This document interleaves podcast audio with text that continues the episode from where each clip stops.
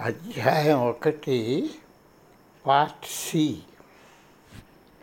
మరుసటి రోజు ఉదయం అందరూ హఠయోగంలో పాల్గొనడానికి వేగరం లేచారు. నేను నా నిద్ర మానుకోదలసలేదు ప్రక్కలో పడుకుంటూ ఉండిపోయాను. ఉదయం పలహారమయ్యాక నేను వంటింట్లో ఒక యువతితో మాటలోనికి దిగాను. ఆవిడ ఆరోగ్యమైన ఆహారాలు తన అనుకు తనకున్న అభిరుచి విశదీకరించింది. ఆ విషయం సుపరిచితంగా అనిపించింది. కానీ ఎందుకు అలా అనిపించిందో జ్ఞాపకం తెచ్చుకోలేకపోయాను. ఉదయ ఉపన్యాసం మొదలైంది. కొద్దిసేపట్లోనే నా ధ్యాస స్వామి ఉపన్యాసంపై ఆంతరంగిక విమర్శలతో నానా విధాలుగా పోయింది. విమర్శ ప్రామాణికంగా కాక విసుగు పుట్టిస్తూ అంతం లేని విమర్శగా సాగింది. ఈ బాలయత ఆలోచనలు ఆ మనిషిని వ్యంగ్యంగా చూసేటంతగా దిగజారిపోయింది నాకు అప్పటికే తెలిసిన విషయాలను తెలుపు చేస్తూ ఆయన నా సమయాన్ని వృధా చేస్తున్నాడు. ఆయన్ను తనకు ప్రీతిపాత్రమైన పర్వతాలకు పంపించి వేయాలి అని అనిపించింది. నేను అంతా ఆపుకుందామని ప్రయత్నించిన ఈ గాఢ విమర్శలు ఆగకుండా పోతున్నాయి. ఆయన దయగుణానికి కృతజ్ఞుడైన ఆయన మాటలు నాకు చికాకు కల్పించాయి. నేను ఆయన విజ్ఞానానికి మురిసిపోయాను. కానీ నా ఆలోచనలు పోడే పడేవిగా ఉన్న నా ఆలోచనలు పోటీ పడేవిగా ఉన్నాయి. ఒక్కసారి మేము స్వర్గ నకరకాలను చవిచూచాను. చివరికి ప్రసంగం వచ్చి మేము భోజనానికి వెళ్ళాము. నాకు కొత్తగా పరిచయమైన వారితో ఆయన ప్రసంగం ఎంత సర్వసాధారణదోనని నేను ధైర్యంగా సూచించాను. వారు ఒకరినొకరు చూసుకుని నా నుండి ఎడంగా జారుకున్నారు నేను వాళ్ళకి ఎలాగనిపించినా గ్రహించి నా పక్షాన్ని నా పళ్ళాన్ని పక్కకు తోసి తోటడానికి వెళ్ళడానికి గది నుండి నిష్క్రమించాను. మూడు గంటలు పూర్తి కలతో నన్ను నేను ఆవగించుకుంటూ మరొక్క రోజు ఎలాగ గడపాలి అని భయంతో ప్రచారం చేశాను. నా డబ్బంతా ఖర్చు అయిపోయింది అంటే ఇంటి దగ్గర తరచా జబ్బుతో పడుకొని ఉంది. సెమినార్లో సమయం అంతా వృధా అయిపోతుంది. నాకే కానీ కారు ఉండి ఉంటే అప్పటికప్పుడే అక్కడి నుంచి నేను వెళ్ళిపోయేవాడిని. మధ్యాహ్న సమావేశం తోటలోనున్న ఖాళీ స్థలంలో జరిగింది. వాళ్ళు భజన మొదలు పెడుతున్న సమయానికి నేను అక్కడికి చేరాను. అది నాకు ఇంకా చిరాకు తెప్పించింది. కానీ నా విమర్శ అణగారుతూ ఉదాసీనత తగ్గింది. ఉదాసీనతకు తగ్గింది. నేను భజనలో చేరలేదు. దూరంగా ఉండి దాన్ని పరిశీలించాను. చీకటి పడింది. సమయం గడిచింది. మేమందరం శనివారం రాత్రి ప్రసంగానికి ఆ పెద్ద గదిలో తిరిగి సమావేశం అయ్యాం. నా శక్తి అంతా ఉడిగిపోయినట్టు అనిపించింది. స్వామి గురించి అంతర్గతంగా సాగిన విమర్శకు నేను లజ్జితుడినయ్యాను. అందుచేత ఎవ్వరు గమనించకుండా ఆయన వీపు వెనక వైపున కూర్చున్నాను. ఆయన తన ప్రసంగాన్ని మెల్లగా మొదలుపెట్టారు. అంతకుముందు ఉపన్యాసాలు కాక ఆయన ఇంకా గంభీరంగా ఉన్నట్టు కనిపించింది. ఏమవుతేనేమి? అది ఎలా ఉన్నా పర్వాలేదు. నా సమయాన్ని గడపడానికి మాత్రమే కూర్చున్నాను. పుట్టినప్పటి నుండి ఆగకుండా మనం ఎల్లప్పుడూ పిలిచే ఒక ఆంతరింగిక అన్వేషణ గురించి ఆయన మాట్లాడారు. అందరినీ వారి స్వీయ అన్వేషణ స్మృతిపథంలోకి తెచ్చుకోమని ఆహ్వానించారు.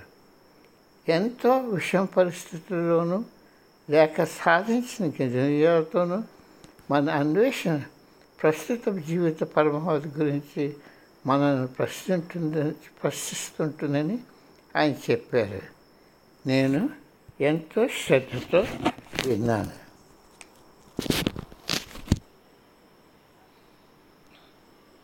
స్టాక్ బ్రోకర్ నుండి క్రైస్తవ సన్యాసి వరకు నా ప్రయాణం.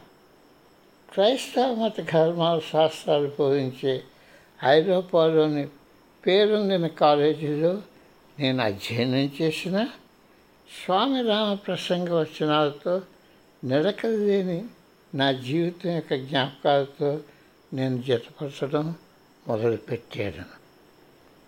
అసలు శాశ్వతమైన నా జీవిత పైన చికాగో పట్టణంలో స్టాక్ బ్రోకర్గా మొదలైంది.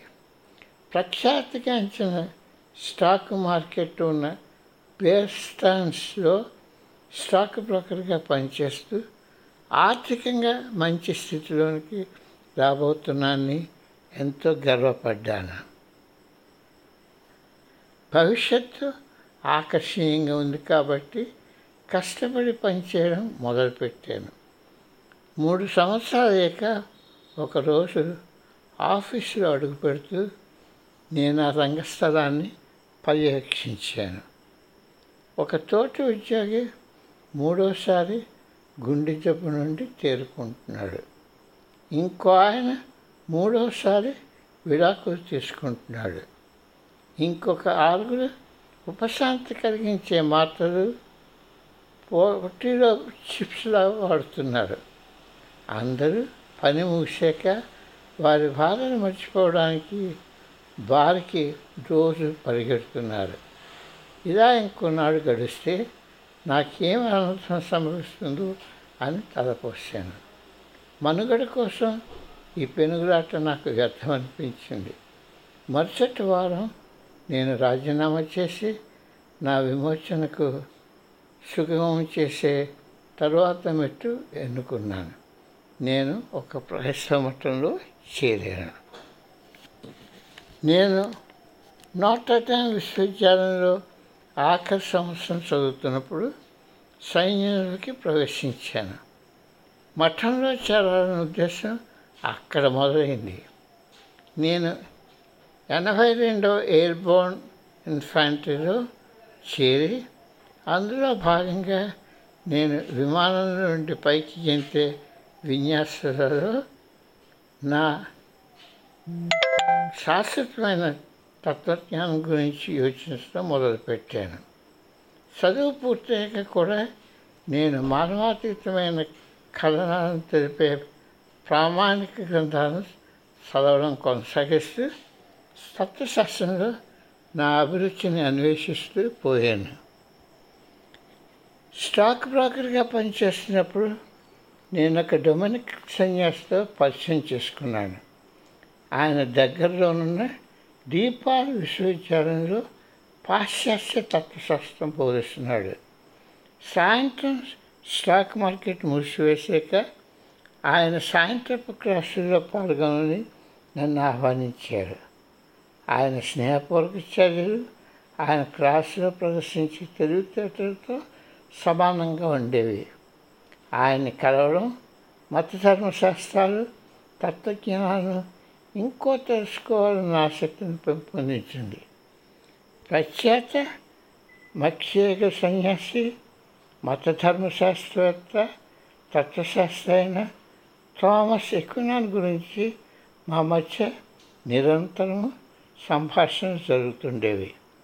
అదే సమయంలో నేను చదువుతూ చర్చిస్తూ పోతున్న కొద్దీ జీవిత సత్యాల ప్రత్యక్షానుభూతిపై నా ఆసక్తి పెరుగుతూ వచ్చింది.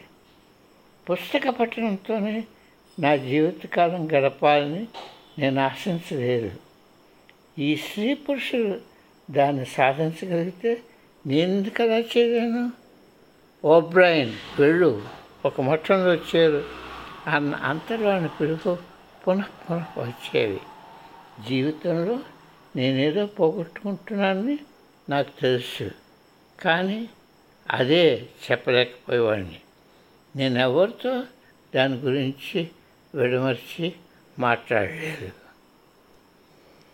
స్వామి తన ప్రసంగాన్ని ఇలా కొనసాగించారు. మనమంతా స్వీయ ఆవిష్కరణ ప్రయాణంలో ఉన్నాము.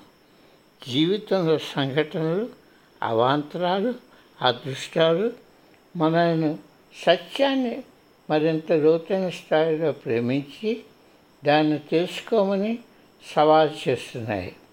మన జీవితాలకు చెరుపు చేస్తూ దైవక సత్యంతో ఏమిటో తెలుసుకోవడానికి అడ్డు వచ్చే అజ్ఞానాన్ని మనం తొలగించుకోవాలి మన దేహాన్ని సంరక్షించుకోవాలి.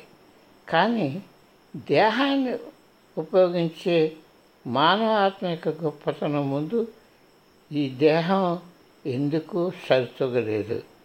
ప్రప్రథమ ప్రథమంగా తల్లిదండ్రులు తరువాత ప్రజలు నీ ఉపాధ్యాయులు ఇప్పుడు జీవిత అనుభూతులు గుండా సాగుతుంటే ఇతర గురువులను నువ్వు కలుసుకుంటావు? ఒక్కొక్కసారి అనుకోని విధంగా అని నాలో నేను ఆ వాక్యాన్ని పూర్తి చేసుకున్నాను.